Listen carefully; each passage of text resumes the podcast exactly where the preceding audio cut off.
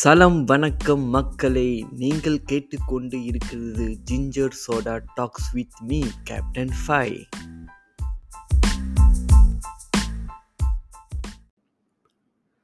வணக்கம் மக்களே, welcome back to today's episode. இன்னைக்கு நம்ம இதை பற்றி பேச போகிறோம் பார்த்திங்கன்னா, AR Rahman secret of success life in Kuala Lumpur concert பற்றி தான் பேச போகிறோம். அந்த கான்சர்ட்டுக்கு நான் போயிருந்தேங்க. இது என்னுடைய செகண்ட் ஏஆர் ரஹ்மானோட கான்சர்ட்டுக்கு. வேறு லெவல் ஃபீலிங்காக இருந்துச்சுக்க. மலேசியாவிலேயே மிகப்பெரிய கான்சர்ட்னு சொல்லலாம். இது மொத்தம் அறுபத்தி ஏழாயிரம் பேர் ஆடியன்ஸ் இருந்தாங்க. மிகப்பெரிய கான்சர்ட்டுங்க, இந்தியன் கான்சர்ட்டுங்க, மலேசியாலேயே நடந்த பெரிய கான்சர்ட். இந்த கான்சர்ட்டை வழங்கினது யார் மட்டும் வேற யாரும் இல்லைங்க, டிஎம்ஒய் டத்தோ மொஹமட் யூசுஃப். அவங்க தான் இந்த கான்சர்ட்டை வழங்கியிருந்தாங்க. அவங்களுக்கு மிக பெரிய ஒரு வாழ்த்துக்களை தெரிவிச்சுக்கலாம், மிகப்பெரிய நன்றியை தெரிவிச்சுக்கலாம். ஏன்னா இவ்வளோ பெரிய கான்சர்ட்டை நடத்தி இவ்வளோ பெரிய பிரம்மாண்டமான எக்ஸ்பீரியன்ஸை வந்து மக்களுக்கு கொடுத்தது வந்து ஒரு மிகப்பெரிய விஷயம்க்கா. இது வந்து நம்ம இது வந்து நான் இது வந்து பாசிபிளாக நான் நினச்சேன். ஏன்னா இப்படி கூட்டத்தை கவர் பண்ணி அறுபத்தி ஏழாயிரம் பேர் வருவாங்களா, டிக்கெட்டு விற்குமா, ஏன்னா வந்து ஓப்பன் ஸ்டேடியம், மழை பெய்யுமா, இவ்வளோ பெரிய பேச்சுலையும் இவ்வளோ பெரிய எல்லாத்தையும் சாதிச்சு தாண்டி மனசு ஜெயிச்சுட்டாப்புல இந்த கான்சர்ட்டை வந்து நடத்தி காமிச்சிட்டாரு மலேசியா மக்களுக்கு. ஏன்னா வந்து என்ன சொல்றது, இதுக்கு முன்னாடி மலேசியாவில் இந்த மாதிரி நடந்தது இல்லைங்க. இவ்வளோ பெரிய கான்சர்ட் இது வந்து தமிழ்நாட்டில் நடந்துச்சுன்னா நம்ம வந்து நிறைய வாட்டி கேட்டிருக்கோம். மலேசியாவில் நடந்ததுக்கு பார்த்தீங்களா, இது உண்மையாலே வந்து இப்போ கூட சொல்கிறாங்க, அந்த கான்சர்ட்டோட வைப் இன்னும் மண்டையில் ஓடிக்கிட்டே இருக்குது. அவ்வளோ பெரிய பிரம்மாண்டமான அவ்வளோ பெரிய செலப்ரேஷனுங்க. எல்லா மக்கள் ஏஆர் ரஹ்மான்னு சொல்லவே இல்லைன்னா, ஏஆர் ரஹ்மானுக்கு வந்து உலகத்திலேயே எல்லாருமே ஃபேன்ஸ் இருப்பாங்க. எல்லா உலகத்துலேயுமே அவங்க எல்லா நாட்டிலையுமே அவர் ஃபேன்ஸ் இருப்பாங்க. இந்த உலகம் ஃபுல்லாகவே அவர் ஃபேன்ஸ் இருக்கும். என்ன சொல்கிறது, எங்கேயோ எங்கேயோ சுவிட்சர்லேருந்து வந்தேன்னு சொன்னாங்க, ஸ்வீடன்லேருந்து வந்தேன்னு சொன்னாங்க. அவ்வளோ பெரிய ரசிகர்கள். இது என்ன துபாய், யூகே, இந்தியா, இந்தியாவிலேருந்து கூட வந்திருந்தாங்க. ஸோ நம்பவே முடியல. அவ்வளோ பெரிய சக்ஸஸாக நடத்துறதுக்கு டிஎம்ஐக்கு மறுபடியும் நம்ம நன்றி இது வச்சுக்கலாம். ஸோ இந்த கான்சர்ட்டோட ரிவ்யூ பற்றி தான் நம்ம பேச போகிறோம் இந்த பாட்காஸ்டில். ஸோ இந்த கான்சர்ட் பொறுத்த வரைக்கும் ஒரு எனக்கு ரொம்ப ஸ்பெஷலாக இருந்துச்சுங்க உண்மையிலே சொல்லணும்னா. வந்து ஏன்னா ஏ இது என்ன தான் இருந்தாலும் இது என்னுடைய ரெண்டாவது கான்சர்ட்டாக இருந்தாலும், ஏஆர் ரஹ்மான் கான்சர்ட் வந்து என்னோட ப்ரீவியஸ் கான்சர்ட்டில் வந்து எனக்கு வந்து அவ்வளோ அது என்ன சொல்லுது அவ்வளோ பெரிய எக்ஸ்பீரியன்ஸ் எனக்கு கிடைக்கல. ஏன்னா வந்து ஃபர்ஸ்ட் ஆஃப் ஆல் வந்து மழை பெஞ்சு, அப்போ கூட மழை பெஞ்சுங்க, பயங்கரமாக மழை பெஞ்சு, கான்சர்ட் டிலே ஆச்சு, மழையிலேயே நம்ம நனைஞ்சு பார்த்தோம். அப்புறம் வந்து சவுண்ட் சிஸ்டம் கூட அவ்வளோ பிரம்மாண்டமாக இல்லை. இந்த கான்சர்ட் அப்படி இல்லை. இந்த கான்சர்ட் வந்து எப்படி சொல்லுதுன்னா, அது சொன்ன இல்லையா, ஸ்டேஜே வந்து ஒரு நூறு மீட்டர் கிட்ட இருந்துச்சுன்னு.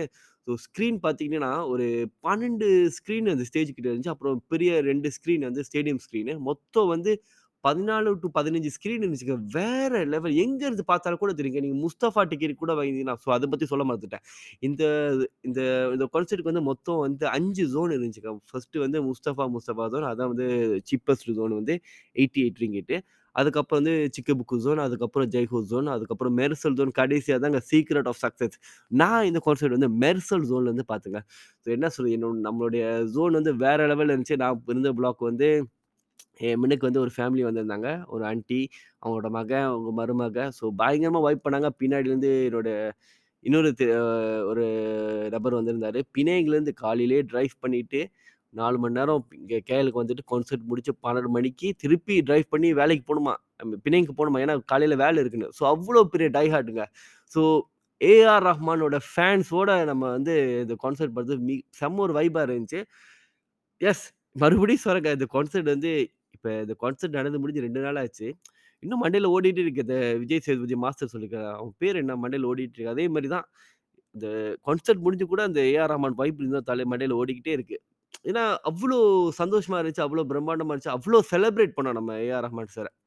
ஸோ இந்த கான்சர்ட்டில் வந்து எது பாசிட்டிவ் எது குறைகள், அதாவது எந்த ஒரு இது செஞ்சாலும் கண்டிப்பாக ஒரு குறைகள் இருக்கும் இல்லையா. நம்ம டத்தோ மொஹமட் யூசுஃப் கூட இன்ஸ்டாகிராமில் வந்து கான்சர்ட் முன்னாடி ஒரு வீடியோ போட்டிருந்தாரு. அதாவது ஏதாச்சும் சின்ன சின்ன குறைகள் இருந்தால் நம்ம மன்னிச்சிருங்க. ஏன்னா வந்து ஒரு கட்டுப்படுத்த முடியாது. நம்ம எவ்வளோ பய நானே பயந்தேங்க. அறுபத்தி ஏழாயிரம் பேர் இப்படி இது இந்த வாலண்டியர் வந்து வாலண்டியர்ஸ் வந்து இப்படி கட்டுப்படுத்த போகிறாங்க இந்த க்ரௌடை. ஏதாச்சும் பிரச்சனை வருமா, சண்டை வருமா? பட் எதுவுமே வரலைங்க. சின்ன சின்ன குறைகள் இருக்குது, கண்டிப்பாக இல்லைன்னு சொல்ல முடியாது. ஏன்னா நான் சொன்ன மாதிரி எந்த ஒரு விஷயத்தையுமே நம்ம வந்து குறைகள் இல்லாமல் செய்ய முடியாது. அது வந்து அதான் வந்து ஒரு பிட்டர் ட்ரூத். ஸோ அதே மாதிரி தான் சின்ன சின்ன குறைகள் இருந்துச்சு. சில பேர் கம்ப்ளைண்ட் பண்ணாங்க. பட் எல்லாத்தையும் நம்ம புட் அசைட், அந்த இந்த கான்சர்ட்டில் எது ஒரு பாசிட்டிவாக இருந்துச்சு நம்ம போய் சொல்கிறோம். மறுபடியும் சொல்கிறாங்க, இந்த பாசிட்டிவான ஃபஸ்ட்டு திங் வந்து பிரம்மாண்டம். எஸ், ஒரு மலேசியா இந்தியன் மக்களுக்கு வந்து இப்படி ஒரு கான்செப்டை கொடுத்து டிஎம்ஒய்க்கு வந்து ஒரு நன்றியை சொல்லி இப்படி சொல்லுது, ஒரு நன்றி பத்தாதுங்க. ஏன்னா அவ்வளோ பிரம்மாண்டமாக இருந்துச்சுங்க.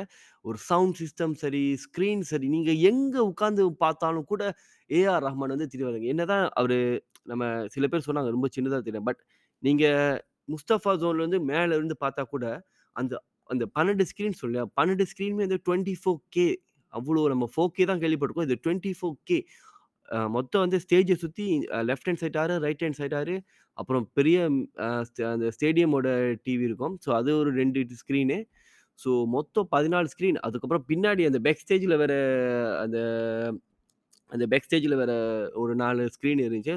ஸோ மொத்தமே ஒரு பதினஞ்சு ப்ளஸ் ஸ்க்ரீன் இருந்துச்சுக்க. ஸோ எங்கே திரும்பினாலும் ஒரே ஏஆர் ரஹ்மான் தான். எல்லாமே என்ன சொல்றது, சவுண்ட் சிஸ்டம்லாம் என்னோட உண்மையில சொல்கிறேங்க, ப்ரீவியஸ் ஆர்கனைசர் தப்பாக நினச்சிக்காதீங்க. போன ஏஆர் ரஹ்மானோட கான்செர்ட் ப்ரீவியஸ், அது டூ தௌசண்ட் சிக்ஸ்டீன் நினைக்கிறேன் இஃப் நாட் மிஸ்டேக்கன். அந்த கான்செர்ட்டில் வந்து சவுண்ட் சிஸ்டம் சரி, அந்த ஏற்பாட்டம் ஆர்கனைசர் சரி, எல்லாமே கொஞ்சம் ரொம்பவே தப்பாக இருந்துச்சு. பட் இந்த தடவை அது இல்லைங்க.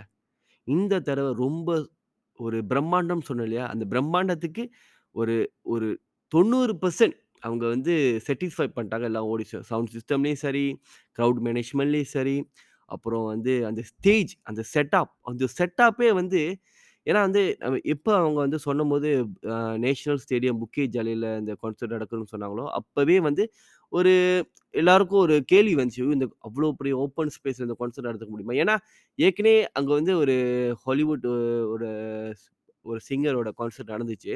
ஸோ அது வந்து ரொம்ப ஒரு ஃபெயிலியர் ஆச்சு. நிறையா பேர் ட்விட்டரில் அது ட்வீட் பண்ணி வைரல் ஆக்கிதாங்க. ஏன்னா வந்து ஸ்டேஜ் ரொம்ப தூரமாக இருந்துச்சு, உட்காந்த இடம் வந்து ரொம்ப பின்னாடி இருந்துச்சுன்னு சொல்லிட்டு அப்போவே வந்து எங்களுக்கு யோசித்தோம், ஐயோ இவ்வளோ பெரிய ஓப்பன் ஸ்டேஜில் ஏன் இந்த இடத்துல பண்ணலாமே, ஏன் ஓப்பன் ஸ்டேஜில் வந்து ஏன் ஓப்பன் ஸ்டேடியமில் போய் பண்ணுறாங்கன்னு சொல்லிட்டு யோசித்தோம். பட் உள்ளே பூந்தோன்னு தான் தெரியும், அந்த ஸ்டேஜ் வந்து அவர் வந்து ரிவீல் பண்ணவே இல்லை எப்படி இருக்குன்னு. ஸோ உள்ளே போனோன்னு தான் நம்மளுக்கு தெரிஞ்சு, மை காட் இவ்வளோ பெரிய ஸ்டேஜ், இவ்வளோ பெரிய செட்டப்பை நான் வந்து பார்த்ததே இல்லைங்க. ஸோ உண்மையிலே சொல்கிறேன், தட் இஸ் டிஎம்ஐ இந்த வாட்டி அவங்க வந்து என்ன சொல்கிறது, டாக்டர் மொஹ்மத் யூசுஃப் வந்து உயிரை கொடுத்து இந்த கான்சர்ட்டை நடத்தி முடிச்சிருக்கார். ஸோ அதுக்காண்டி அவர் பாராட்டு தெரிவிச்சிருக்காரு. இந்த ஸ்டேஜ், இந்த செட்அப், இந்த சவுண்ட், இந்த எல்லாமே மேசிவ், ரொம்ப வேற பெரிய லெவலில் இருந்துச்சு, பிரம்மாண்டங்க. ஸோ அதுதான் வந்து இந்த கான்சர்ட்டோட பாசிட்டிவ். அதுக்கப்புறம் என்னென்னு பார்த்துக்கிட்டிங்கன்னா, இந்த வாட்டி என்ன சொல்கிறது, அந்த அறுபத்தி ஏழாயிரம் பேர் போன வாட்டி அந்த ஸ்டேடியம் எடுக்கலந்து ஒரு பத்து பத்தாயிரம் டு பதினஞ்சாயிரம் தான். பட் இந்த வாட்டி அறுபத்தி ஏழாயிரம் பேர். ஏன்னா மலேசியாவில் பார்த்திங்கன்னா அறுபத்தி ஏழாயிரம் பேர் வந்து ஒரு இடத்துல, அதுவும் இந்தியர்கள், நம்ம தமிழர்களுக்கு இல்லையா, அந்த தமிழர்களை ஃபுல்லாக என்ன சொல்கிறது, எல்லோரும் ஒன்றா இருந்து இந்த கான்சர்ட்டை பார்க்க போகும்போது என்ன சொல் திருவிழா மாதிரி இருந்துச்சு. ஏன்னா ஃபுல்லாக இந்த பார்த்திங்கன்னா அறுபத்தி ஏழாயிரம் பேர் வந்து இந்த ஸ்டேடியமில் ஃபுட்பால் மேட்ச் பார்க்கும்போது தான் இங்கே பார்க்கலாம். மலேசியாவில் நம்ம தமிழர்கள் வந்து அவ்வளோ அன்றைக்கி உணர்ந்து இவ்வளோ தமிழர்கள் இருக்காங்களா நம்ம மலேசியாவில் பார்க்க வரும்போது. ஸோ சந்தோஷமாக இருந்துச்சு. நான் என்னென்ன நான் வந்து அவ்வளோ பெரிய ஒன்றா நான் பார்த்தது இல்லைன்னு வச்சுக்கலாம், இந்த முப்பத்தி ஒரு வருஷத்தில் நான் அது பார்த்ததில்லை. ஸோ அதெல்லாம் சேர்த்து வச்சு பார்க்கும்போது ஒரு என்ன சொல்கிறது, ஒரு ஒரு சின்ன தமிழ்நாடு மாதிரி இருந்துச்சுங்க உண்மையிலே சொல்லணும்னா. ஏன்னா வந்து ஃபுல்லாக ஃபுல்லாக ஆயிடுச்சுங்க, ஸ்டேடியமே ஃபுல்லாக ஆயிடுச்சு, அது அவங்க போட்ட சீட்டிங்கெல்லாம் ஃபுல்லாக ஆயிடுச்சு. ஸோ இந்த ஒரு கேப்பும் இல்லை, எங்கேயுமே ஒரு ஸ்பேஸ் கிடையாது. ஸோ சூப்பராக இருந்துச்சு. அந்த அந்த அதாங்க நம்ம கூட்டத்தோடு வைப் பண்ணும்போது அது ஒரு வேறு லெவலுக்கு. நம்ம வீட்டில் பாட்டு கேட்டிருக்கோம் ஏஆர் ரஹ்மான் பாட்டு, அது வந்து நம்ம கூட்டத்தோட கூட்டமாக அந்த டான்ஸ் ஆடிக்கிட்டு அந்த வைப் பண்ணிங்க, அந்த வைப்புங்கிறத கண்டுபிடிச்சாங்க இல்லைன்னா, அந்த வைப்பு தாங்க, அந்த வைப்பு தாங்க ஃபுல்லாகவே. அந்த நம்ம நம்ம யாருன்னு தெரியாது, முன்னாடி இருக்கவங்க யாருன்னு தெரியாது, பின்னாடி இருக்கவங்க யாரும் தெரியாது, பட் ஏஆர் ரஹ்மான் வந்தோடனே அந்த பாட்டு வந்தோடனே நம்ம எல்லாரையும் கனெக்ட் பண்ணுது இல்லையா, அதான் அந்த இந்த இந்த ஈவெண்டோட பியூட்டியே, அதான் இந்த மியூசிக்கோட பியூட்டின்னு சொல்லலாம் சரியா. ஸோ தட் இஸ் பாசிட்டிவ் எனக்கு பொறுத்த வரைக்கும். அதுக்கப்புறம் என்ன பாசிட்டிவ்னு பார்த்துக்கிட்டிங்கன்னா, ஸோ சாப்பாடு பிரச்சனைலாம் எதுவுமே இல்லைங்க. ம வெளியே வந்து நம்ம ஆடியன்ஸ்க்கு எதுவுமே, ஏன்னா வெளியவே எல்லாமே பூத்லாம் ரெடி பண்ணி வைத்தாங்க. என்ன கொஞ்சம் ப்ரைஸு மட்டும் கொஞ்சம் எக்ஸ்பென்சிவாக இருந்துச்சு, மற்றபடி எல்லா சாப்பாடும் கிடச்சிச்சுங்க. சோறு கிடச்சிச்சு, பிரியாணி கிடச்சிச்சு, அப்புறம் ஜூஸ் கிடச்சிச்சு, பீஃப் கோரிங் கிடச்சி, எல்லாமே எல்லா ஃப்ரைட் ரைஸ் கிடச்சிருச்சு, பர்கர், ஷவர்மா கூட கிடச்சிச்சு. ஸோ எல்லாமே இங்கே இருந்துச்சு சாப்பாடுலாம். நீங்கள் ரொம்ப தூரம் போதில்லை, எல்லா பிளாக்குள்ளேயும் வச்சுருந்தாங்க. ஸோ எல்லாமே ரீச்சபிளாக இருந்துச்சு. போ இறங்கினோடனே டாய்லெட் வசதி எல்லாமே க்ளீனாக இருந்துச்சு. எந்த ஒரு இது எந்த ஒரு குறையும் சொல்ல முடியாது. என்ன சொல்கிறது, ஒரு பர்ஃபெக்டாக இருந்துச்சுங்க. என்ன இப்போ இந்த கான்சர்ட்டு குறை சொல்கிற அளவுக்கு எனக்கு ஆஹ், என்ன சொல்கிறது, அந்த செட்டப்பும் ஸ்டேஜும் சரி, அந்த கொடுத்த அந்த ஃபு என்ன சொல்கிறது ஃபுட் ட்ராக் சரி, எல்லாமே வந்து கரெக்டாக இருந்துச்சு. ஸோ குறைகள் சொல்கிறதுக்கு இதுவுமே இல்லை. ஓகே, ஸோ அதுதான் என்னுடைய ஒப்பீனியன். அந்த ஏஆர் ரஹ்மான் கான்சர்ட் பொறு- பொறுத்த வரைக்கும் எனக்கு ரொம்ப பிடிச்சிருந்துங்க. நான் போன கான்சர்ட்லேயே இது வந்து பெஸ்ட் கான்சர்ட் நான் சொல்லலாம். ஏன்னா நான் ஏஆர் ரஹ்மான் கான்சர்ட் இல்லாமல் ஹெரிஷ் அஹ், ஹெரிஷ் ஜெயராஜ் கான்சர்ட் போயிருக்கேன், அப்புறம் அனிருத் கான்சர்ட் போயிருக்கேன் மலேசியாவில். ஸோ ஸோ இது வந்து கொஞ்சம் வேற லெவலில் இருந்துச்சு. ஏன்னா வந்து அறுபத்தி ஏழாயிரம் பேர் இல்லையா. ஸோ அந்த கான்சர்ட்டில் வந்து என்ன சொல்கிறது, தலைவர் வந்து ஜைஹோன்னு சொல்லிட்டு வரும்போதே என்ன சொல்கிறது க்ரௌடு எல்லாமே பொங்கிட்டாங்க. அதான் ஏஆர் ரஹ்மான் வந்து ஜைஹோன்னு சொல்லிட்டு கான்சர்ட் ஆரம்பிச்சாரு. ஸோ இந்த கான்சர்ட்டோட இன்னொரு விஷயத்த சொல்ல மாதிரி, இந்த கான்சர்ட்டோட இன்னும் மிகப்பெரிய விஷயம்னா மலேசியாவில் முதல் முறையாக ஒரு இந்தியன் கான்சர்ட்டுக்கு வந்து நம்ம prime minister Dato Sri Anwar Ibrahim, so அவங்க தான் வந்து இந்த கான்சர்ட்டோட ஸ்பெஷல் கெஸ்ட். சரியா, இது வந்து ஒரு பிஎம் வந்து நம்ம ஏஆர் ரஹ்மானோட ஆஸ்கார் நாயகன் ஒரு பெர்ஃபார்மன்ஸை பார்க்க வந்திருக்காரு. என்ன சொல்றது, இது இதை விட என்னங்க பிரம்மாண்டத்தின் ப்ரீ இன்னொரு பிரம்மாண்டம் நம்ம பிஎம். ஸோ ரெண்டையும் சேர்த்து ஒன்று கொண்டு வந்து வச்சு அடேங்கப்பா அவர் ரசிச்சாருங்க. அவர் உண்மையாலே ஜய் ஹோன்னு சொல்லிட்டு வரும்போது அவர் மு ஒரு ஃபேஸ் நம்ம அனுவர் பயம் ஃபேஸ் டத்தோ ஸ்ரீ அனுவர் பயம் பிஎம் ஃபேஸ்ல இருந்து ஒரு மிகப்பெரிய சந்தோஷம் இருந்துச்சு. ஏன்னா கண்டிப்பா ஏஆர் ரஹ்மான் வந்து இன்டர்நேஷ்னலி ரெக்கனைஸ் ஒரு மியூசிஷியன். ஸோ வந்து ஏஆர் ரஹ்மான் தெரியாத ஆளே இல்லை. ஸோ அதான் சொல்கிறேங்க, இது வந்து இந்த கான்செப்ட் வந்து ஒரு சரித்திரத்தை படிச்சிருச்சு மலேசியாவோட இதில் வந்து. நேற்று கூட ஒரு இன்ஸ்டாகிராம் பேஜில் பார்த்தேன், மலே இந்த வந்து மலேசியா ரெக்கார்ட் இந்த கான்செப்ட் வாங்கியிருக்கு. அதாவது large lighting large set sound system setup ஒரு மலேசியா புக் ஆஃப் ரெக்கார்டில் வந்து பதிவு பண்ணியிருக்கு. ஸோ இது என்ன சொல்கிறது, இந்த கான்செப்டே வந்து ஒரு ஹிஸ்டரியை ரீரைட்டர் பண்ணிருச்சு மலேசியாவோட வரலாறு பொறுத்த வரைக்கும்.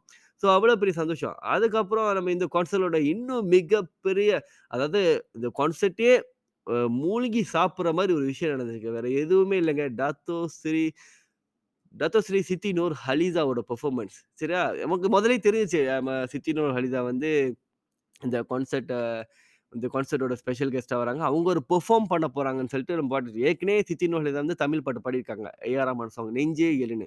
ஸோ நம்ம கூட அந்த பாட்டு தான் பாட போகிறாங்கன்னு சொல்லிட்டு ஏஆர் ரஹ்மான் வந்து இன்ட்ரடியூஸ் பண்ணாங்க. விவா மலேசியான்னு சொல்லிட்டு சிங்கர் வந்திருக்காங்க, அவங்க வந்து தமிழ் கற்றுக்கிட்டு தமிழ் பாட்டு பாட போறோம். நான் கூட நெஞ்சே எழு தான் பாட போகிறாங்கன்னு நினச்சேன்.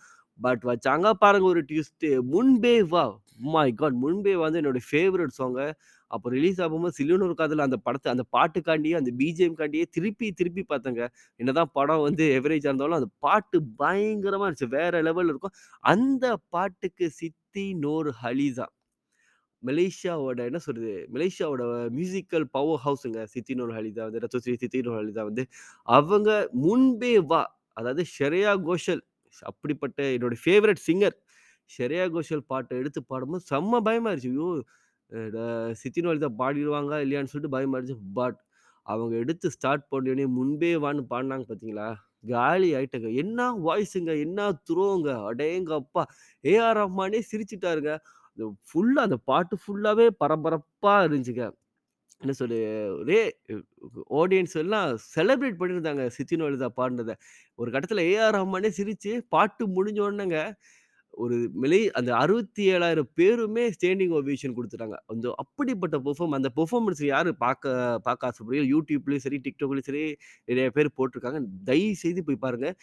சித்தின் ஒரு ஹலிசாக்கு வந்து இது வந்து பெரிய மிகப்பெரிய ரெக்கனைசேஷன். அது மட்டும் இல்லாமல் மலேசியா ஆஹ், மக்கள் இருக்காங்க, மலேய மக்கள் அவங்கெல்லாம் வந்து இப்போ போயிட்டு முன்பேவா பாட்டு ஒரிஜினல் விஷயம் பார்த்துக்கிட்டு லிரிக்ஸை மனப்பாடம் பண்ணிக்கிட்டு இப்படி ஒரு பாட்டு நல்லா இருக்கேன்னு சொல்லிட்டு தேடுற அளவுக்கு அந்த முன்பேவா பாட்டு பயங்க மிகப்பெரிய வைரல் ஆயிடுச்சு மலேசியாவில் பொறுத்த வரைக்கும். ஸோ வந்து டிஎம்ஐ டத்தோ மொஹம யூசஃப் உங்களுக்கு வந்து மறுபடியும் நான் நிறுத்தி வச்சுக்கிறேன். ஏன்னா இப்படி ஒரு ஐடியாவை பண்ணி நம்ம தமிழ் பாட்டை இன்னும் வைரல் ஆக்கிட்டீங்க. இப்போ இன்னொன்று நேற்று கூட இன்ஸ்டாகிராமில் வந்து நம்ம டத்தோ ஸ்ரீ நூர்ஹலிதா போட்டிருந்தாங்க, அவங்க மக கூட அவங்க பொம்பளை புள்ள வந்து முன்பேவா பாட்டை பாடிட்டு இருக்கு. அது கூட நம்ம ஏஆர் ரஹ்மான் வந்து ரீஷேர் ஸ்டோரியை ரீஷேர் பண்ணியிருந்தாங்க. அடுத்த ஜெனரேஷன் இந்த ப தமிழ் கற்றுட்டு இருக்காங்கன்னா இதாங்க வேற என்னங்க, நம்ம தமிழ் வந்து கண்டிப்பாக வளரணும். ஸோ இது இந்த மாதிரி சின்ன சின்ன ஒரு ஆக்ட் பார்த்தீங்களா இவ்வளோ பெரிய மில்லியன் பீப்புளை போய் சேருனுது. ஸோ இந்த மாதிரி இது என்ன சொல்கிறது, ஒரு தமிழுக்கு கிடைச்ச ஒரு பெருமைங்க இது. ஸோ வந்து இப்போ பார்த்தீங்கன்னா மலேசியாவில் வந்து எல் மலாய் மக்கள் எல்லாருமே வந்து முன்பேவா பாட்டை வந்து பாடிட்டு இருக்காங்க, அஹ் கேட்டுட்டு இருக்காங்க. ஸோ இந்த தருணத்துல வந்து நம்ம ஏஆர் ரஹ்மான் சரி, டிஎம்ஐ சரி, எல்லாருக்கும் வந்து ஒரு வா- ஒரு நன்றியை தெரிவிச்சுக்கலாம். ஸோ இந்த மாதிரி ஒரு டிசிஷன் எடுத்ததுக்கு ஏஆர் ரஹ்மான் ஓகே சொன்னதுக்கு வந்து இது வந்து ஒரு- ஒரு கட்ஸ் வேணும் இல்லையா. ஸோ வந்து இது மிகப்பெரிய சந்தோஷங்க. இந்த கான்சர்ட்டோட என்ன சொல்றது, இந்த கான்சர்ட்டோட மிகப்பெரிய பெஸ்ட் மூமெண்ட், பெஸ்ட் ஹைலைட்னே வந்து சித்தி நூர் ஹலிதா வந்து முன்பே வா பாட்டை சிறப்பாக பாடிட்டாங்க. ஸோ அது வந்து மிகப்பெரிய விஷயம். அப்புறம் இந்த பு- இந்த இந்த கான்சர்ட்ல வந்து அப்புறம் முஸ்தஃபா முஸ்தஃபா பாட்டு இருக்கு. ஏஆர் ரஹ்மான் கான்சர்ட்னாலே கண்டிப்பா முஸ்தஃபா முஸ்தஃபா இருக்கும். பட் இந்த வாட்டி என் முஸ்தஃபா முஸ்தஃபா பாட்டை பாட போகும்போது என்ன சொல்லு கண்ணீரே வந்துருச்சுங்க. ஏன்னா அறுபத்தேழாயிரம் பேர் யாருன்னே தெரியல, எல்லாரோடையும் கை மேல கை போட்டுக்கிட்டு நண்பன் ஒருவன் வந்த பிறகு விண்ணை தொடலாம் முந்தல் சீரகு போட்டு உம்மாடி, இது மறுபடியும் சொல்லுங்க, நான் வந்து மடையில் என்ன ஓடிக்கிட்டே இருக்குங்க ஏராமான் சாங் அப்படி இருந்துச்சுக்கா. ஃபுல்லாக ஏராமான் சார் சார் சொன்னார் வந்து "இப்ப எல்லாரும் ஃபோன் எடுத்து ஃப்ளாஷை காட்டுங்கன்னு சொல்லிட்டு அந்த ஸ்டேடியமே அவ்வளோ அழகாக இருந்துச்சுக்கா. சொல்ல வந்து வார்த்தையே இல்லை. யா எனக்கு இன்னும் வந்து சொல்லும் போதே கூஸ் பம்பாக இருக்குங்க, அவ்வளோ அழகாக இருந்துச்சு. அவ்வளோ அறுபத்தி ஏழாயிரம் பேர் லைட்டு போட்டு இது அந்த இருட்டுக்கு அவ்வளோ சந்தோஷமா இருந்துச்சு, எனக்கு வார்த்தையே வரலங்க. அப்புறம் அந்த சீக்ரெட் ஆஃப் சக்ஸஸ் அந்த தீம், அந்த பாட்டை திருப்பி பாட போகும்போது இந்த கான்சர்ட்டோட தீமே சீக்ரெட் ஆஃப் சக்ஸஸ் தான். அந்த பாட்டை பாட போகும்போது "ஹா, வலிதான் வெற்றியின் ரகசியம்" சொல்லுவாங்க இல்லையா, அதாங்க அந்த அவ்வளோதாங்க இந்த கான்சர்ட்டே முடிஞ்சுங்க. கொடுத்த காசுக்கு அடேங்கப்பா இப்படிப்பட்ட கான்சர்ட். அதாங்க இந்த கான்சர்ட்டை வந்து நான் ஒரு வார்த்தையே சொல்லணும்னா இது வந்து மலேசியாலே நடந்த மிகப்பெரிய கான்சர்ட், பிரம்மாண்டமான கான்சர்ட், நான் பார்த்ததுலேயே பெஸ்ட்டு கான்சர்ட்டுங்க. து- அவ்வளவுதான் இந்த இந்த கான்சர்ட்டோட பாசிட்டிவ் சொல்லணும்னா பெஸ்ட் கான்சர்ட். இதுக்கப்புறம் வந்து இப்படி ஒரு கான்சர்ட்டை வந்து நடக்குமான்னு நமக்கு வந்து எனக்கு தெரியலங்க. உண்மையிலே டிஎம்ஐ வந்து தத்தோ மாமா யூசப் வந்து ஒரு பெஞ்ச் மார்க் செட் பண்ணிட்டாங்க. தமிழ் கான்சர்ட் வந்து அறுபத்தி ஏழாயிரம் பேருக்கு மேலே வந்து ஒரு கான்சர்ட்டில் கலந்துக்கு பிஎம் கொண்டு வந்து அதாங்க இப்படி ஒரு benchmark he set benchmark for this. மற்ற ஆர்கனைசருக்கு வந்து உடச்சி வரணும், மறுபடியும் இவ்வளோ கூட்டத்தை சேர்க்கணும், இவ்வளோ பிரம்மாண்டமாக செய்யணும், இது இவ்வளோ பெரிய ஸ்டேஜிங்கை போடணும், இவ்வளோ பெரிய சவுண்ட் சிஸ்டம் போடணும். எஸ் இது வந்து மறுபடியும் நடக்குமான்னு தெரியல, நான் பார்ப்பானான்னு தெரியல, பட் இது நடந்திருக்கு. இதை இதை நான் என் கண்ணால் நான் விட்னஸ் பண்ணிட்டேன். வார்த்தை இல்லைங்க இந்த கான்செர்ட் வந்து என்ன சொல்கிறது, ஒரு ஒரு ட்ரக்குங்க எனக்கு வந்து. அதுவும் எ- உண்மையை சொன்னால் இந்த இன்னொரு ரீசன் இருக்குது இந்த கான்செர்ட் வந்து ஏன் ரொம்ப சந்தோஷமாக ரொம்ப சிறப்பாக இருந்துச்சு எனக்கு. ஏன்னா வந்து என் ஒய்ஃப் வந்து மிகப்பெரிய ஏஆர் ரஹ்மான் ஃபேன். ஸோ ரொம் என்னை விட பெரிய ஃபேன் வச்சுக்கலாம். எல்லா பாட்டுக்கும் எல்லா பாட்டுக்கும் லிரிக்ஸ் தெரியும், எல்லா பாட்டையும் அவங்க கேட்பாங்க, ஹிந்திலையும் சரி கேட்பாங்க, அவங்க வந்து எல்லாமே கேட்பாங்க. நான் கூட சில பாட்டெலாம் கேட்க மாட்டேன், பட் நானும் ஏறமான ஃப்ரெண்ட் தாங்க.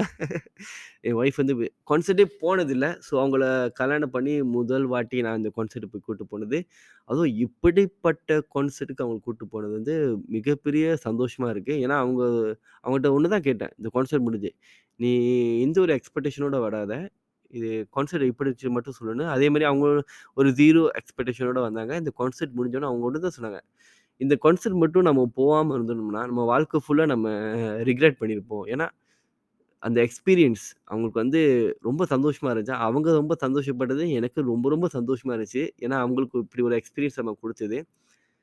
எஸ் என்ன சொல்லுது ஒரு லைஃப் டைம் எக்ஸ்பீரியன்ஸுங்க இந்த ஏஆர் ரஹ்மான், இந்த ஏஆர் ரஹ்மான் கான்சர்ட். ஏன்னா வந்து இப்படிப்பட்ட கான்சர்ட் வந்து தமிழ்நாட்டில் நடக்குன்னு சொன்னால் ஒரு ஒரு நார்மலான விஷயம், பட் மலேசியாவில் பொறுத்த வரைக்கும் இப்படி இவ்வளோ பெரிய கான்சர்ட் நடந்தது வந்து மிகப்பெரிய விஷயங்க. உண்மையிலே சொல்லணும்னா வந்து தட்ஸ் ஆல், அவ்வளோதான்.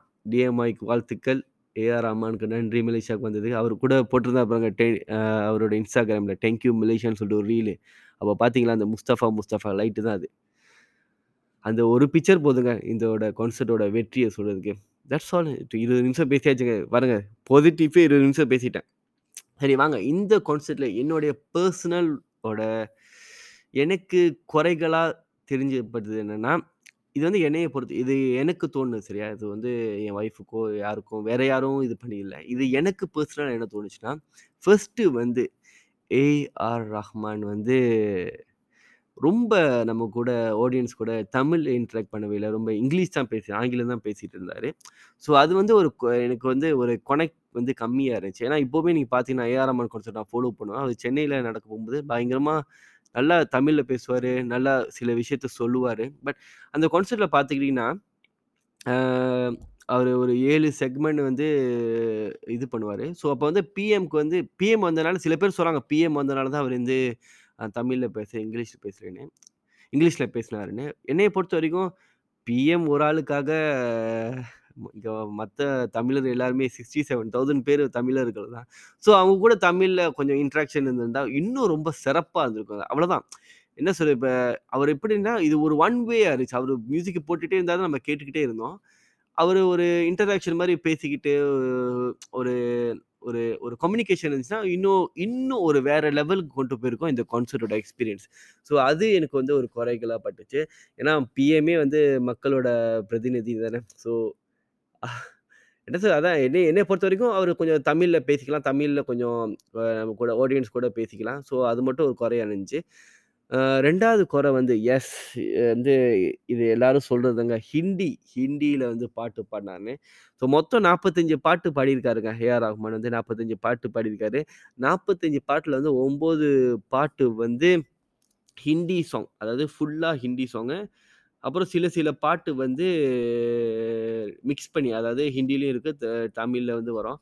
ஸோ நீங்கள் பார்த்துக்கிட்டீங்கன்னா இப்போ கால்குலேட்டரை திறக்கிறேன், forty five nine forty five times hundred okay twenty percent, அதாவது பத்து பர்சன்ட் வந்து ஐ மீன் டுவெண்ட்டி பர்சன்ட் வந்து இருபது பர்சன்ட் வந்து Hindi song, eighty percent Tamil song. இந்த இருபது பர்சன்ட் டிபேட்டாக இருக்குது. ஏன்னா வந்து ஏன் ஏஆர் ரஹ்மான் வந்து மலேசியாவில் வந்து ஹிந்தியில் பாட்டு பாடணும்? ஸோ இங்கே வந்து ரெண்டு தர மக்கள் இருக்காங்க. அதாவது ஒரு ஃபஸ்ட்டு மக்கள் வந்து ஏன் ஏஆர் ரஹ்மான் வந்து ஹிந்தியில் பாடணும், ஏன் தமிழ்லேயே பாடிக்கலாமே, நம்மலாம் தமிழ் இருக்கிற மலேசியாவில் இருக்கிற எல்லாருமே வந்து இல்லை அறுபத்தி ஏழாயிரம் பேரில் அறுபத்தி ஆறாயிரம் பேர் தமிழருக்கு வச்சுங்க, ஆயிரம் பேருக்கு வந்து அப்புறம் வே வேறு மொழி ஆளுன்னு வச்சுங்களேன். ஸோ இந்த அறுபத்தி ஆறாயிரம் பேருக்கு வந்து தமிழ் தானே முக்கியம். ஸோ தமிழ் பாட்டை போட்டிருக்கலாமே. இன்னொரு பக்கம் பார்த்துக்கிட்டிங்கன்னா அவங்க வந்து ஏஆர் ரஹ்மான் வந்து ஒரு international recognises recognise music director musician. So கண்டிப்பாக வந்து அவர் ஹிந்தி பாட்டெலாம் வந்து டிஸ்பிளே பண்ணுவார், அவர் ப்ரொமோட் பண்ணுவார் அவருடைய ப்ரொடக்டை. ஸோ நான் வந்து இந்த பக்கம்னு பார்த்திங்கன்னா நான் வந்து அந்த முதல் இதுங்க என்னையை பொறுத்த வரைக்கும் நான் வந்து ஹிந்தி பாட்டு கேட்பேன், நான் கேட்பேன் இல்லைன்னு சொல்ல. நான் ரெடியாக ஏஆர் ரஹ்மான் ஹிந்தி பாட்டு நான் ரொம்ப ஃபாலோ, எனக்கு ரொம்ப பிடிச்ச வந்து ஏஆர் ரஹ்மான் ஹிந்தி வந்து சல்லா சல்லான்னு சொல்லிட்டு ஜப்தா ஹைஜாலில் இருக்கும், அந்த பாட்டு ரொம்ப பிடிக்கும். குன் ஃபயக்கோன் ரொம்ப பிடிக்கும், அந்த குன் ஃபயக்கோன் கூட ராக் ஸ்டார்லேருந்து அந்த பாட்டு வரும், அது ரொம்ப ரொம்ப எனக்கு பிடிக்கும். ஸோ அந்த பாட்டு கூட இந்த கான்சர்ட்டில் பாடினாங்க. பட் எனக்கு என்ன பிரச்சனைனாங்க, உண்மையை சொல்லணும்னா இந்த இந்த டிபேட்டுக்கு வந்து மிகப்பெரிய பிரச்சனை வந்து யாக்கை திரிங்க யாக்கை திரி பாட்டு இருக்கு இல்லையா, அந்த பாட்டை வந்து ஏன்னா மலேசியாவில் பொறுத்த வரைக்கும் அந்த பாட்டு வந்து செம்ம கிரீதுங்க தமிழில். ஸோ உண்மையாக சொல்லணும்னா எங்கள் வீட்டில் கூட அந்த கான்சர்ட் போகிற முன்னுக்கு ஒரு ஒரு ஆயிரம் நூ நூறு வாட்டியாச்சும் அந்த பாட்டை யாக்கை திரி பாட்டை ஃபுல்லாக கேட்டுருக்கதான் இருப்போம். அந்த கான்சர்ட் போகிற முன் ஏன்னா வைப்பை ஏற்றுவோம் ஏஆர் ரஹ்மான் யாக்கை திரின்னு போட்டுட்டு அந்த கான்சர்ட்டில் வந்து ஏஆர் ரஹ்மான் அந்த யாக்கை திரி பாட்டை ஸ்டார்ட் பண்ண அந்த மியூசிக் வந்தோடனே ஸ்டேடியமே பொங்கிருச்சு. டே பயங்கரமாக டே இதாண்டா யாக்கை திரி வைப் பண்ண போகிறோம்டான்னு சொல்லிட்டு எடுத்தோடனே அவர் ஹிந்தியில் பாடுவார் இல்லையா, அங்கே தாங்க அதுதாங்க பிரச்சனையே, அதுதான் மிகப்பெரிய பிரச்சனை. அந்த யாக்கை திரியும் அப்புறம் நெஞ்சம் எல்லாம் பாட்டு மட்டும் ஃபுல்லாக தமிழில் பாடியிருந்தாருன்னா இந்த டிபேட்டே வந்திருக்காது. ஏன்னா வந்து அந்த ரெண்டு பாட்டுமே மலேசியாவில் வந்து செம்ம கிரேஸியாக இருக்குங்க, செம்ம கிரேஸ் அந்த பாட்டுக்கு. ஸோ எல்லாருமே அந்த பாட்டை கேட்பாங்க. அந்த பாட்டில் வந்து க தமிழில் பாடுறேன்னு இல்லை, ஹிந்தியில் ஸ்டார்ட் பண்ணி நடுவில் தமிழில் பாடுவார். ஸோ அது பாட அதான் பிரச்சனை. ஆனால் ஏஆர் ரஹ்மான் கான்செப்டை ஃபாலோ பண்ணுற எல்லாருக்குமே தெரியும் இந்த இந்த யாக்கை தெரியும் இந்த நெஞ்சமில்லாம வந்து அவர் கான்செப்டில் பாட போகும்போது ஹிந்தியும் தமிழும் சேர்த்து தான் பாடுவார். பட் எங்களுக்கு என்னென்னா மலேஷ் அவர் சென்னையில் பாட போகும்போது அந்த மாதிரி செய்ய மாட்டார், சென்னையில் பாடும்போது ஃபுல்லாகவே யாக்கை திரின்னு தான் பாடுவார். ஸோ எனக்கு அதாங்க இப்போ மலேசியாவில் டிஎம் டிஎம்ஐ சொல்லியிருப்பார், ஸோ மலேசியா மக்கள் எல்லாமே தமிழ் மக்கள் தான். ஸோ ஏன்னா அவர் ப்ரொமோட் பண்ண கூட தமிழில் தான், தமிழ் ரேடியோ சேனல் தான் வந்து அவர் ப்ரொமோட் பண்ணாங்க, மார்க்கெட்டிங் பண்ணாங்க இந்த இந்த கான்சர்ட்டை. ஸோ மொத்தமே ஃபுல்லாகவே தமிழில் தான் இந்த கான்சர்ட் ஸ்டார்ட் பண்ணலேருந்து முடிகிற வரைக்கும் இருந்துச்சு. பட் ஸோ அவருக்கு தெரிய வந்துச்சா தெரியலையா இங்கே வந்து முக்கால்வாசி பேர் தமிழர்கள் தான் இருக்காங்க. அறுபத்தி ஆறாயிரம் பேர் மக்கள் தமிழர்கள் தான் அந்த டிக்கெட் வாங்கி, அது தெரிஞ்சாலும் தெரியலையான்னு தெரியல. அவரு கூட அந்த கான்சர்ட்டில் பார்த்துக்கிட்டிங்கன்னா ஒரு பாட்டு இருக்கும், அந்த கண்ணி சந்தோஷ கண்ணீரேன்னு உயிரை படத்துலேருந்து அந்த பாட்டை வந்து ஹிந்தியில் போடுவாருங்க. டீல்சேரேன்னு டீல்சே படத்துலேருந்து டீல்சேரேன்னு பாடுவோம், ஹிந்தியில் பாடுவார். பாடி முடி பாடு பாடிக்கிட்டே இருக்கும்போது பாதிலேயே நிப்பாட்டி மக்களை இப்போ ஆடியன்ஸை பாட சொல்லுவார். ஆடியன்ஸு பார்த்தீங்களா வேறு லெவல் தக் லைஃப்ங்கிறது வேறு. எப்படின்னா மக்கள் எல்லாமே வந்து சந்தோஷ கண்ணீர்னு சொல்லிட்டு தமிழில் போடுவாங்க. அவர் திருப்பி நம்ம பாடி முடிச்சோன்னா அவர் தமிழில் பாட போகிறோன்னு நினச்சி பார்த்தா அவர் ஹிந்தியில் பாடுவார். பாடி முடிச்சுட்டு சொல்லுவார், ஹிந்தியில் பாடினா பாட மாட்டிங்களே சொல்லிட்டு அவருக்கே தெரிஞ்சிருச்சு இங்கே வந்து ஹிந்தி வேலைக்கு ஆகலை, இது தமிழ் தானே. பட் அவனால் தவ இதை வந்து தவிர்க்க முடியல, ஏன்னா வந்து அவங்க கண்டிப்பாக ப்ராக்டிஸ் பண்ணிட்டு வந்திருப்பாங்க. ஸோ சில ஹிந்தி பாட்டை அவர் தடுத்துக்கலாம். என்னையை பொறுத்த வரைக்கும் அந்த இருபது பர்சன்ட் கூட ஒரு அதிகம் தான் நம்ம நம்மளோட மலேசியா ஆடியன்ஸ் பொறுத்தவரை. ஏன்னா மலேசியாவில் முக்கால்வாசி வந்து பேர் வந்து அந்த கான்சர்ட் வந்து முக்கால்வாசி அறுபத்தி ஆறாயிரம் அறுபத்தி ஏழாயிரம் பேர் வச்சுக்கலாம். அறுபத்தி ஆறாயிரம் பேரில் வந்து அறுபத்தி ஏழாயிரம் அறுபத்தி ஆறாயிரம் பேர் வந்து தமிழர்கள் தான். ஸோ அவங்களுக்கு போயிட்டு எனக்கு நான் ஹானஸ்ட்டாக ஒன்று சொல்கிறேன் ஹானஸ்ட்டாக ஒன்று சொல்லிடுறேன் எனக்கு வந்து அந்த ஜைஹோ பாட்டு பாடினது கூட ஒரு மேட்டராக இல்லை. ஏன்னா ஜைஹோ தான் அவங்களுக்கு வந்து விருது வாங்கி கொடுத்துச்சு ஆஸ்கார். ஸோ அந்த பாட்டு கொடுத்து அதுக்கப்புறம் ஓ சாயான்னு பாடுவார். அது மேம அது வந்து சவுண்டிங் வந்து பயங்கரமாக தான் இருந்துச்சு. பட் என்னையை பொறுத்த வரைக்கும் அந்த பாட்டை தவிர்த்துக்கலாம். அதுக்கப்புறம் என்ன பரம் சுந்தரி, அது வந்து எல்லாருக்கும் தெரியும். ஸோ இன்னொரு பிரச்சனை இருக்குது, நம்மளுக்கு வந்து பாட்டு தெரிஞ்சால் நம்ம வைப் பண்ணுறோம், பாட்டு தெரியலனா தான் பிரச்சனை. ஸோ சில ஹிந்தி பாட்டு தெரியுது, சில ஹிந்தி பாட்டு தெரியல, ரிலீக்ஸ் தெரியல. ஸோ அதுதான் நம்மளால் வைப் பண்ண முடியல. அந்த வைப் பண்ண முடியல தான் ஒரு குறையாக தெரியுது. அதுதான் வந்து ஒரு என்ன சொல்கிறது, இந்த கான்செப்டே வந்து ஒரு என்ன சொல்கிறது, ஒரு ஒரு அது என்னமோ சொல்லுவாங்களே தமிழில், ஒரு ஒரு டி ஒரு டிஸ்டி மாதிரி, ஒரு சின்ன ஒரு டிஸ்டி மாதிரி இருக்குது, வேறு ஒன்றும் கிடையாது. ஸோ என்னையை பொறுத்த வரைக்கும் அவர் வந்து என்ன பாட்டு தவிர்த்துக்கலாம்னா மதுபன் மெயின் ஜயோ மெயின் ஜோன்னு ஒரு பாட்டு படிப்பார், அதை தடுத்துக்கலாம். அப்புறம் சையா சையா அந்த சையா சையா கூட ஒன்று, ஏன்னா சையா சையா வந்து ஹிந்தியில் தான் ஃபேமஸ்ஸு. ஸோ அது கூட எனக்கு ஒன்றும் பிரச்சனை, சூப்பராக தான் இருந்துச்சு ஹிந்தியில் பாட போகும்போது. அப்புறம் இந்த இது இது தமிழில் இருக்கோ அதை தமிழே பாடிக்கலாம். உதாரணத்துக்கு அந்த நெஞ்சம் எல்லாம், அப்புறம் வந்து யாக்கை திரி, அதுக்கப்புறம் சந்தோஷ கண்ணீர். ஸோ அதெல்லாம் வந்து அவர் மிக்ஸ் பண்ணி பண்ணார். அந்த தில் சேரியை வந்து ஃபுல்லாகவே ஹிந்தியில் பண்ணார். ஸோ அதெல்லாம் வந்து தமிழில் பாடியிருந்தாங்கன்னா இந்த ஹிந்தி டிபேட் வந்து வந்திருக்காது, இந்த ஹிந்தி பாட்டு தான் பாடினான்னு சொல்லிட்டு ஒரு டிபேட்டே வந்திருக்காது. ஸோ அதாங்க அவருக்கு தெரிஞ்சிருச்சு, அவர் சொல்லிட்டார் ஹிந்தி பாடினா பாட மாட்டேங்கன்னு. ஸோ அடுத்த கான்சர்ட்டில் நம்ம என்ன எதிர்பார்க்குறோம்னா அவர் இன்னும் கொஞ்சம் இன்னும் நிறையாவே தமிழ் சாங் பாடிட்டு இன்னும் கொஞ்சமாக லிட்டலாக ஸோ தமிழ் ஒரு ஹிந்தி சாங் பாடிக்கலாம். ஸோ பட்டு என்னை பொறுத்த வரைக்கும் குன் ஃபயா குன் பாட்டு வந்து அவர் வந்து ஒரு தெரப்பி மாதிரிங்க, கண்டிப்பாக எல்லோரும் கேட்டு தான் ஆகணும்.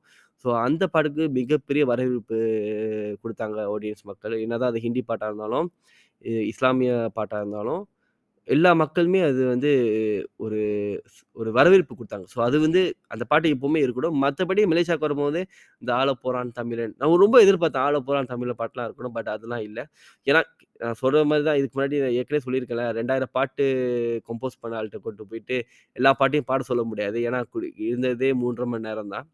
ஸோ எல்லா அவர் முடிஞ்ச அளவுக்கு நல்லா பெஸ்ட் பர்ஸ் பாட்டு போட்டார். இன்னும் நம்ம என்ன எதிர்பார்த்து வரோம்னா இன்னும் நைன்டிஸோட பாட்டு இருக்கும். ஏன்னா இந்த புது பாட்டெலாம் நம்ம கண்டிப்பாக நம்ம இப்போயே நம்ம கேட்டிருப்போம். பட் அந்த நைன்டீஸில் போட்ட ஹிட் சாங்லாம் வந்து திருப்பி கேட்கும்போது ஒரு நோஸ்டாலஜிக்கான ஃபீலிங்காக இருக்கும் இல்லையா. ஸோ அது நம்ம எதிர்பார்த்தோம், அது கொடுத்தாரு பாட்டு இல்லைன்னு சொல்ல. பட் அவ்வளோதாங்க, அதான் சொன்னல ஒரு டுவெண்ட்டி பர்சன்ட் இன்னும் ஒரு பத்து பத்து பர்சன்ட் ஒரு ஹிந்தி சாங்காக இருந்திருந்தா இவ்வளோ கம்ப்ளைண்ட் வந்திருக்காது. இது ஒரு டிபேட்டாக போயிட்டுருக்குங்க ட்விட்டரில், Hindi song Hindi song. But நிறையா தமிழ் பாட்டு போட்டாருங்க, நிறையா தமிழ் பாட்டு பழைய பாட்டெலாம் போட்டார். ரொம்ப சந்தோஷமாக இருந்துச்சு. அதான் ஒரு எல்லாமே ஒரு ச கரெக்டாக சந்தோஷமாக முடியாது, ஏதாச்சும் ஒரு குறைகள் இருக்க தானே செய்யும். ஸோ அதே மாதிரி தாங்க எனக்கு ரொம்ப பிடிச்ச தமிழ் பாட்டு வந்து அவர் போட்டது வந்து மானுத்து மண்டையில் ஹுய்யோ. அது வந்து ரொம்ப நாள் கழித்து கேட்கும்போது அந்த அந்த சவுண்ட் சிஸ்டம் கேட்கும் ரொம்ப நல்லா இருந்துச்சுக்க. எஸ், இது தாங்க என்னுடைய ரிவ்யூ, இது வந்து என்னுடைய தனிப்பட்ட review. So AR Rahman secret of success life in Kuala Lumpur two thousand twenty three இது ஜிஞ்சர் சோடா டாக்ஸோட ரிவ்யூங்கிறது. ஸோ இது வந்து என்னுடைய ஒப்பீனியன். ஸோ கண்டிப்பாக சில பேருக்கு வந்து வேறு வேறு கருத்துக்கள் இருக்கலாம். ஸோ இது வந்து என்னுடைய ஒப்பீனியன். ஸோ மொத்தத்தில் இந்த கான்சர்ட்டை பற்றி சொல்லணும்னா நான் போன கான்சர்ட்லேயே இதுதான் பெஸ்ட்டு கான்சர்ட். இந்த மாதிரி கான்சர்ட் மறுபடியும் நடக்குமான்னு எனக்கு தெரியல. தட்ஸ் அவ்வளோதான். இது massive, it's very grand. So பெரிய பெஞ்ச் மார்க் இருக்குது மலேசியாவில், செட் பண்ணிட்டாங்க இந்த மாதிரி கான்சர்ட்டுக்கு. ஸோ அடுத்த ஆர்கனைசர் வந்து இவ்வளோ இதை தாண்டி தான் செய்யணும் இதை தாண்டி தான் செய்யணும் அப்போ தான் வந்து சாட்டிஸ்ஃபை பண்ண முடியும். ஸோ அவ்வளோதான், இது வந்து பெரிய மிகப்பெரிய பிரம்மாண்டமான கான்செப்ட், சரியா? ஸோ இன்னொன்று இந்த பாட்காஸ்ட்டில் வந்து நான் சில விஷயத்தை பற்றி பேச போகிறேன். அதாவது என்னென்னா, இந்த கான்செப்டில் வந்து நடந்து முடிஞ்சதுக்கப்புறம் வந்து சில ரெண்டு விஷயங்கள் வைரல் ஆச்சு. அதாவது என்னென்னா, ரேசிஸ் ரேசிஸான கோமெண்ட் வந்து ரெண்டு நபர்கள் தெரிவிச்சிருக்காங்க. ஸோ இது வந்து மிகப்பெரிய ஆச்சரியமாக இருந்துச்சு எனக்கு. ஏன்னா வந்து நம்ம மொதல் நபர் பற்றி போயிடுவோம். ஸோ மொதல் நபர் வந்து ஃபத்தீன் நமீரா லீ. ஸோ அவங்க வந்து இன்ஸ்டாகிராமில் வந்து ஒரு ஹண்ட்ரட் எயிட்டீன் கே ஃபாலோவர்ஸ் வச்சுருக்காங்க. ஸோ அவங்க வந்து ஒரு மலாய்க்காரங்க. ஸோ அவங்க இந்த ஏஆர் ரஹ்மான் கான்சர்ட்டுக்கு வந்திருக்காங்க. விவிஐபியோட சீட்டிங் ஜோனில் அவங்க உட்காந்துருக்காங்க. எப்படி வந்தாங்கன்னு எனக்கு தெரியல, ஏன் வந்தாங்கன்னு எனக்கு தெரியல, எதுக்கு வந்தாங்கன்னு எனக்கு தெரியல. அவங்க என்ன இப்போ இந்த கான்சர்ட் நடந்துக்கும் போது என்ன பண்ணியிருக்காங்கன்னா, ஒரு இன்ஸ்டாகிராம் ஸ்டோரி போட்டிருக்காங்க. அதாவது ரொம்ப தலை வலிக்குதுங்க இந்த கெல்லிங் பாட்டெலாம் கேட்க போகும்போது. இந்த கெல்லிங் வந்து என்னென்னா, நம்ம இந்தியர்கள், அதாவது நம்ம தமிழர்கள் சொல்ல ஒரு வார்த்தை, அது மலேசியாவிலேருந்து சொல்லுவாங்க. ஸோ இது வந்து ஒரு என்ன சொல் ஒரு ரேசிஸான ஒரு வார்த்தைன்னு வச்சுக்கோங்களேன். ஸோ இது வந்து ஒரு த யூஸ் பண்ணக்கூடாது. இது வந்து பப்ளிக் பிளேஸ்லேயும் சரி இங்கேயுமே யூஸ் பண்ணக்கூடாத ஒரு வார்த்தை. இது வந்து என்னன்னா ஒரு மரியாதை இல்லாத ஒரு வார்த்தைன்னு வச்சுங்க. யார் யாருக்கு தெரியலையோ, இது வந்து ஒரு மரியாதை இல்லாத வார்த்தை. இந்த வார்த்தை வந்து யூஸ் பண்ணக்கூடாது. அப்படி வார்த்தையை யூஸ் பண்ணி இவங்க பாட்டெலாம் கேட்க போகும்போது தலை வலிக்குதுன்னு ஒரு சொல்லிட்டு ஒரு இன்ஸ்டாகிராம் ஸ்டோரி போட்டிருக்காங்க. அதை நம்ம பையங்க விடுவாங்களா, அதை ஸ்க்ரீன்ஷாட் அதை அழிச்சிட்டாங்க. நம்ம பையங்க விட மாட்டாங்களே, அது ஸ்க்ரீன்ஷாட் பண்ணி வைரல் ஆக்கிட்டாங்க. பட் எனக்கு அந்த ஸ்டோரியை பார்க்கும்போது ரொம்ப வருத்தமாக தான் இருந்துச்சு. இன்னொன்று சொல்லிடுறேன், இவங்கெல்லாம் வந்து தகுதியே இல்லைங்க வந்து இந்த கான்சர்ட் வந்து விவிஐபி சீட்டிங் வந்து உட்காருக்கு. இதுக்கு தான் வந்தாங்க. ஸோ வந்து அந்த இசை இப்படி தமிழில் சொல்லுவாங்களே, கழுதைக்கு தெரியாது கற்பூர வாசனைன்னு, அதே மாதிரி தான் வந்துச்சு. எதுக்கு வந்தாங்கன்னு தெரில. ஏதோ வந்து சிங்குச்சா சிங்குச்சா செவக்குப்பாளர் சிங்குச்சா பச்சை கலர் மிங்குச்சான்னு சொல்லிட்டு வந்த மாதிரி வந்துக்கிட்டு ஒரு ஒரு பத்து ஸ்டோரியை போட்டுட்டு இப்படி ஒரு கேவலமான ஒரு ஸ்டோரியை போட்டுட்டு போயிடுது. ஸோ அப்புறம் வந்து மணிப்பூர் வேறு கேட்டாங்க. இப்படி வந்து நான் ஒரு ரொம்ப ஆச்சரியத்தில் என்ன சொல்கிறது, ஒரு இந்த மாதிரி பிரம்மாண்டத்தை நான் பார்த்ததில்ல, அது தெரியாமல் நான் வார்த்தைகள் விளையாக்கி சந்தோஷத்தில் விளையாக்கிட்டேன்னு சொல்லிட்டு இப்போ வந்து மணிப்பு கேட்கறதுலாம் வந்து ரொம்ப சர்வ சாதாரணமாக போச்சு. அதாவது இன்ஸ்டாகிராமில் டக்குன்னு ஒரு ஸ்டோரியை போட்டு அது ஏதாச்சும் தப்பாக போச்சுன்னா அதே இன்ஸ்டாகிராமில் என்னை மன்னிச்சிடுங்க, நான் வந்து என்னையே அறியாமல் பண்ணிட்டேன்னு சொல்லிட்டு ஒரு சிம்பிளாக போச்சு. அதாவது எனக்கு தப்பு பண்ணலாம், ஒரு அடுத்த நாளே சாரி கேட்டுடலாம். ஸோ அது அப்படி இல்லைங்க, சரியா? இது வந்து உங்களுக்கு அந்த மனசுக்கு வந்து எத்தனை வயசுன்னு தெரில, ஒரு இருபது கண்டிப்பாக இருபத்தஞ்சி இருபத்தாறு வயசு இருக்கும். இது என்ன சொல்லலாம், ஒரு அறிவில்லாத ஒரு ஒரு ஆக்டிவ்னு தான் சொல்லுவேன், ஒரு நடவடிக்கை தான் சொல்லுவேன். ஏன்னா வந்து நான் வந்து எதிர்பார் இப்போ இப்போ உள்ள ஜெனரேஷன்லாம் வந்து நான் எதிர்பார்க்குறேன் இன்னும் இப்படி தான் இருப்பேன், இந்த ஒரு மென்டாலிட்டியில் தான் இருப்பாங்க. சரியான மனசுக்கு ரொம்ப கஷ்டமாக தான் இருக்குது. ஏன்னா வந்து நம்ம பையனும் இந்த சமூகத்தில் தான் நான் வாழ போகிறான் வளர போகிறான்னு சொல்லிட்டு இன்னும் மக்களுக்கு இப்படி தான் இருக்காங்க, இந்த மாதிரி ரேசிஸை அப்யூஸ் பண்ணிகிட்டு இருக்காங்க. அவ்வளோதான். இது என்ன இதுக்கப்புறம் வந்து இது வைரல் ஆயிடுச்சு. ரெடியாக வந்து இன்ஸ்டா இன்ஸ்டாகிராம் இன்ஃப்ளூயன்சர் வந்து ஹர்வின் ஸ்கின், அப்புறம் வந்து ஜோஷுவா மைக்கேல், அவங்களாம் வந்து இதை பற்றி பேச ஆரம்பிச்சிட்டாங்க. இது கண்டிப்பாக வந்து நிறையா பேருக்கு பெருசாக வெடிக்க போகுது. ஸோ பார்ப்போம். முதல்ல வந்து ஆர்கனைசருக்கு ஒன்று சொல்ல விரும்புகிறேன். ஸோ இந்த மாதிரி தகுதியே இல்லாத ஆளுக்கெல்லாம் வந்து நீங்கள் விவிஐபி ஃப்ரீ சீட்டிங்லாம் கொடுக்காதீங்க, சரியா? இது வந்து நீங்கள் எதுக்கு கொடுக்குறீங்க, அவங்கள கௌரவப்படுத்தலான்னு கொடுக்குறீங்க. பட் அவங்களே வந்து என்ன சொல்கிறது, சொந்த சொந்த இதில் சூனியம் வைக்கிற மாதிரியுமே அவங்க பண்ணிட்டாங்க. அதான் ஜாஸ்தி, அவ்வளோதான். பார்த்தீங்களா, அவ்வளோதான் என்னால் சொல்ல முடியும். பட் இப்படிப்பட்ட ஆள்லாம் வந்து என்ன சொல்கிறது, திருந்துங்க, திருந்தணும். தப்பு செஞ்சிட்டாங்க, மன்னிப்பு கேட்குறாங்க, மனசார மன்னிப்பு கேட்குறாங்கன்னு கூட தெரியல. பட் மனசார கேட்டால் சந்தோஷம். ஏன்னா வந்து என்ன கிடைக்கிது உலகத்தை, மற்றவங்களை கஷ்டப்படுத்தி ம மற்றவங்களை வேதனைப்படுத்தி நம்ம ஒரு விஷயம் பண்ணுறது வந்து என்ன சந்தோஷம்னு தெரில. அது வந்து அவங்களுக்கு என்ன ஒரு ஹை கொடுத்துச்சுன்னு எனக்கு தெரில. பட் இது ஒரு ஸ்டூப்பிட்டான ஒரு ஆக்டின்னு நான் சொல்லுவேன் அவங்களுக்கு. நம்ம தயவுசெய்து இதுக்கப்புறம் நீங்கள் வந்து ஏஆர் ரஹ்மான் கான்சர்ட்டோ சரி மற்ற தமிழ் கான்சர்ட்டோ சரி ஓசியில் கிடச்சா கூட வந்துடாத நீ, சரியா? அவ்வளோதான் சொல்ல முடியும். இப்போ கோபமாயிட்டேன். ஸோ அவ்வளோதான், கோபம் இருக்குது. என்ன செய்யுது, என்ன சொல் கோபத்தை நம்ம வெளிக்கடுத்த முடியாது. நம்ம வந்து அப்படி பேச முடியாது. நான் வந்து நம்மளும் நம்ம யாரும் நம்ம காட்டணும்ல, அவங்க அப்படி பேசுகிறாங்க, நம்மளும் அது மாதிரி பேசக்கூடாது. ஏன்னா வந்து ஏஆர் ரஹ்மான் வந்து ஒரு ஒரு லெஜண்ட், ரெண்டு ஓஸ்கார் கொண்டு வந்த லெஜண்டுங்க, கிராமி அவார்ட்லாம் வாங்கியாச்சு, எல்லாமே வாங்கியாச்சு. வேறு இதுங்க இவங்க பேசுகிற அளவுக்கு இவங்களுக்கு தகுதி இல்லை ஏஆர் ரஹ்மானை பற்றி பேசுறது. ஏன்னா வந்து இன்னும் ஒன்றுமே சாதிக்கலை. But you have nothing, zero, that's all. ரெண்டாவது நபர், இது வந்து மிகப்பெரிய ஆச்சரியங்க. இது வந்து ஒரு இன்ஸ்டா ஃபேமஸு இப்படி பேசுது லூஸுன்னு எடுத்துக்கலாம். ரெண்டாவது பார்த்தீங்கன்னா அது ஆச்சரியம், அதாவது மலேசியா ஹாக்கி பிளேயர்னு சொல்கிறாங்க. ஸோ எனக்கு தெரியல அது உண்மையானே. ஸோ அவங்க பேர் நீஸ் அஜீஸ். அவங்க என்ன போட்டிருக்காங்கன்னா, அவங்களும் ஒரு மாதிரி லூஸாக ட்வீட் பண்ணியிருக்காங்க. அதாவது இந்த கான்சர்ட் போயிருந்தாங்கன்னு சில பேர் ஃபோட்டோஸ்லாம் ஷேர் பண்ணும்போது உள்ள ஒரு மாதிரியா வாடையாக இருந்திருக்குமேன்னு சொல்லிட்டு ஒரு நக்கலாம், அதாவது அந்த கான்சர்ட்டில் வந்து கண்டிப்பாக ஒரு நாற்ற வாடை அந்த மாதிரி ஒரு வாடை அடிச்சிருக்கோம் சொல்லிட்டு ஒரு ஒரு ரொம்ப எளிமையாக ஒரு ரொம்ப தரவாக ஒரு என்ன சொல்கிறது ஒரு ரேசிஸான ஒரு கமெண்ட் கொடுத்துருக்காங்க. ஸோ இவங்களுக்கு என்னென்னா, எனக்கு ஒன்று தான் தோணுது, இவங்கெல்லாம் வந்து மலேசியாவோட ஹாக்கி டீமில் இருக்கவே கூடாது. ஏன்னா வந்து ஒரு ஸ்போர்ட்ஸ் மேனுக்கோ ஒரு ஸ்போர்ட்ஸ் உமனுக்கோ இருக்கிற முக்கியமான வந்து ஒரு குவாலிட்டி என்னன்னு பார்த்துக்கிட்டிங்கன்னா ரெஸ்பெக்ட் அதர்ஸ். அதுக்கப்புறம் வந்து அதான் ஃபஸ்ட்டே வந்து ரெஸ்பெக்ட் அதர்ஸ், அதுக்கப்புறம் வந்து மற்றவங்களோட ஒன்றா இருக்கணும்.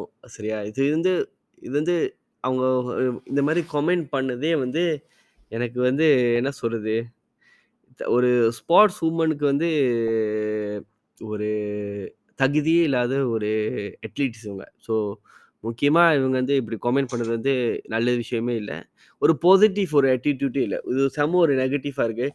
இந்த ஒரு நெகட்டிவ் ஆட்டிடியூட் மைண்டட் வந்து ஒரு பிளேயர் வந்து ஒரு டீமில் இருந்தால் கண்டிப்பாக வந்து எதுவுமே சாதிக்க முடியாது. ஸோ மலேசியா ஹாக்கி டீம், அவங்க கோச்சு, அந்த மேனேஜ்மெண்ட் சரி, அந்த பிளேயரை நீங்கள் வந்து கவுன்சிலிங் அனுப்புகிறீங்களோ இது பண்ணுறீங்களோ எனக்கு தெரியாது.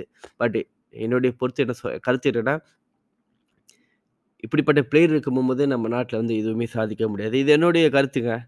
ஸோ ஏன்னா வந்து அப்படிப்பட்ட ஒரு கமெண்ட் அது என்னன்னா, என்ன உள்ள வாடை அடிங்க, என்ன வாடை அடிக்க போகுது என்னங்க நீங்கள், ஐயோ ஐயோ சரி விடுங்க விடுங்க. ஸோ இந்த மாதிரி ஒரு இடியட்ஸ், இந்த மாதிரி சில ரேசிஸான ஒரு ட்வீட்டு அப்புறம் இன்ஸ்டாகிராம் ஸ்டோரி போட்டது வந்து அதுவும் வைரலாகி டிபேட்டில் போயிட்டுருக்கு. என்னையை பொறுத்த வரைக்கும் இது இவ்வளோ பெரிய விஷயமாக ஆக்க தேவையில்லை.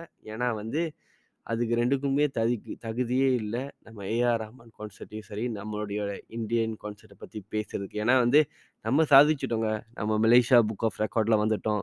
சிக்ஸ்டி செவன் தௌசண்ட் க்ரௌடை நம்ம சேர்த்து ஒரு மிகப்பெரிய பிரம்மாண்டமான ஒரு கான்சர்ட் வந்து நேஷ்னல் ஸ்டேடியம் புக்கிட் ஜலீலில் நடத்திட்டோம். ஏன்னா வந்து ஒரு ஃபுட்பால் பார்க்க கூட அறுபதாயிரம் பேர் வர்றது வந்து மலேசியாவில் பெரிய விஷயம்.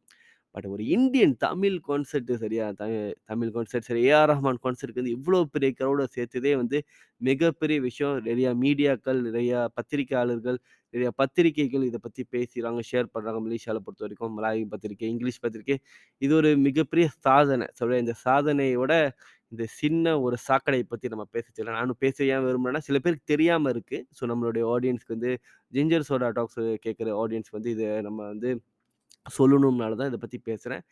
என்னையை பொறுத்த வரைக்கும் இந்த கான்சர்ட் வந்து மிகப்பெரிய வெற்றிங்க. மிகப்பெரிய சக்ஸஸ், மேசிவ் சக்ஸஸ்ன்னு சொல்லலாம். இது பிளாக் பாஸ்டர் ஹிட்டு என்ன வேணாலும் சொல்லாங்க. டிஎம்ஐக்கு வந்து கிடைச்ச ஒரு மிக பெரிய வரவேற்பு, பெரிய சந்தோஷம், பெரிய சொத்துன்னு சொல்லலாம். That's all. வேறு என்ன வேணும்? கண்டிப்பாக வந்து எதுவுமே நம்மளால் பெர்ஃபெக்டாக செய்ய முடியாது, குறைகள் இருக்க தான் செய்யும். அதே மாதிரி தான் ஸோ இந்த குறைகளை நம்ம மன்னிச்சுட்டு நம்ம இன்னும் இந்த மாதிரி முயற்சிக்கு வந்து நம்ம கண்டிப்பாக ஆறுதல் கொடுத்தே ஆகணும். ஸோ மலேசியா மக்கள் எப்போவுமே ஆறுதலுக்கு வந்து குறையே இல்லைங்க. கண்டிப்பாக இது பண்ணாலும் ஆறுதல் கொடுத்துட்டே இருப்பாங்க. ஏன்னா வந்து நான் தான் சொல்கிறேன்ல, ஏஆர் ரஹ்மான் கூட இந்த கான்சர்ட்டில் வந்து பயங்கரமாக வைப் பண்ணாருங்க. நான் பார்த்ததே இல்லைங்க. நான் யூடியூப்பில் நிறையா கான்சர்ட், ஏஆர் ரஹ்மான் கான்சர்ட்லாம் பார்த்துருக்கேன். அவர் டான்ஸ் அடியே பார்த்தது இல்லைங்க. இந்த பாட்டுக்கு பயங்கரமாக டான்ஸ் ஆடினார். அப்படியே சிரிச்சுக்கிட்டே இருந்தாருங்க மனுஷன். பயங்கரமாக ஹாப்பியாக இருந்தார், ரொம்ப சந்தோஷமாக இருந்தார். அதாங்க மலேசியா மக்கள் வந்து என்ன சொல்கிறது, நம்ம மக்கள் எப்போவுமே வந்து எதுவுமே டிசப்பாயிண்ட் பண்ணவே மாட்டோம். எது கொடுத்தாலும் மி மறுபடியும் மிகப்பெரிய அவங்க கொடுத்ததை விட பெருசாக தான் நம்ம கொடுத்து அவங்கள சந்தோஷமாக வழி அனுப்போம். தட்ஸ் அவங்க தான் Malaysia. That's is Malaysia for you A R Rahman sir. We are waiting for next concert. கண்டிப்பாக அடுத்த கான்சர்ட் நம்ம வெயிட் பண்ணுவோம். டூ பாயிண்ட் ஒன் நடக்குமான்னு தெரியல, நடந்தால் ரொம்ப சந்தோஷமாக இருக்குது. கண்டிப்பாக நான் மறுபடியும் போவேன்.